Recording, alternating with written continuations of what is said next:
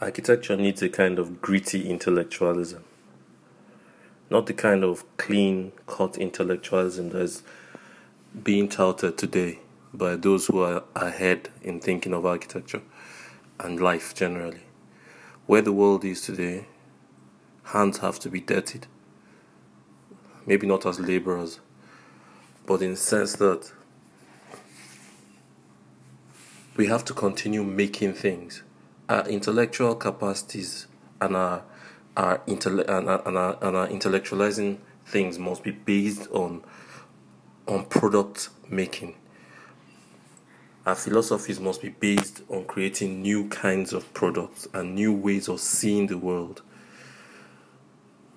and not to make us run away from the pressing issues of it. We've got a lot of issues with education, especially architectural education globally, and the fact that those who are produced today, while very intelligent, are not prepared to be architects. They are more of data processors than architects.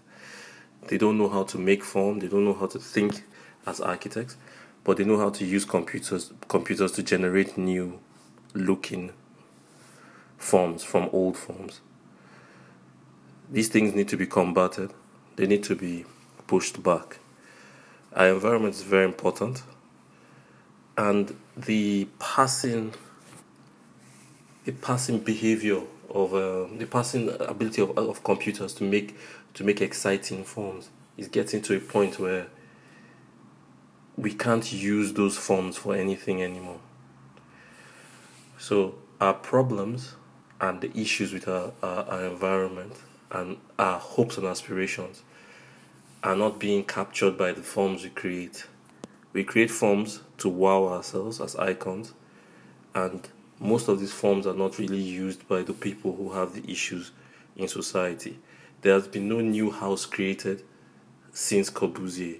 There has been no new kind of skyscraper created since the Flatiron building. We're not interpreting technology into our architecture. The new kinds of technologies created for transportation, like the Hyperloop, has not created a new kind of building. It instead has created a more fanciful parametric train station. So these are things that we have to combat. These are things that we have to look into. And this is why education itself has to change. And this is why we're proposing a new kind of school, almost like a third force, that would take students after they graduate and mold them into more gritty intellectuals, ready to deal with the problems that our urban areas throw at us and our villages too.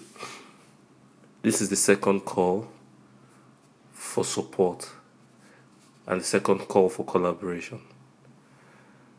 James George, out.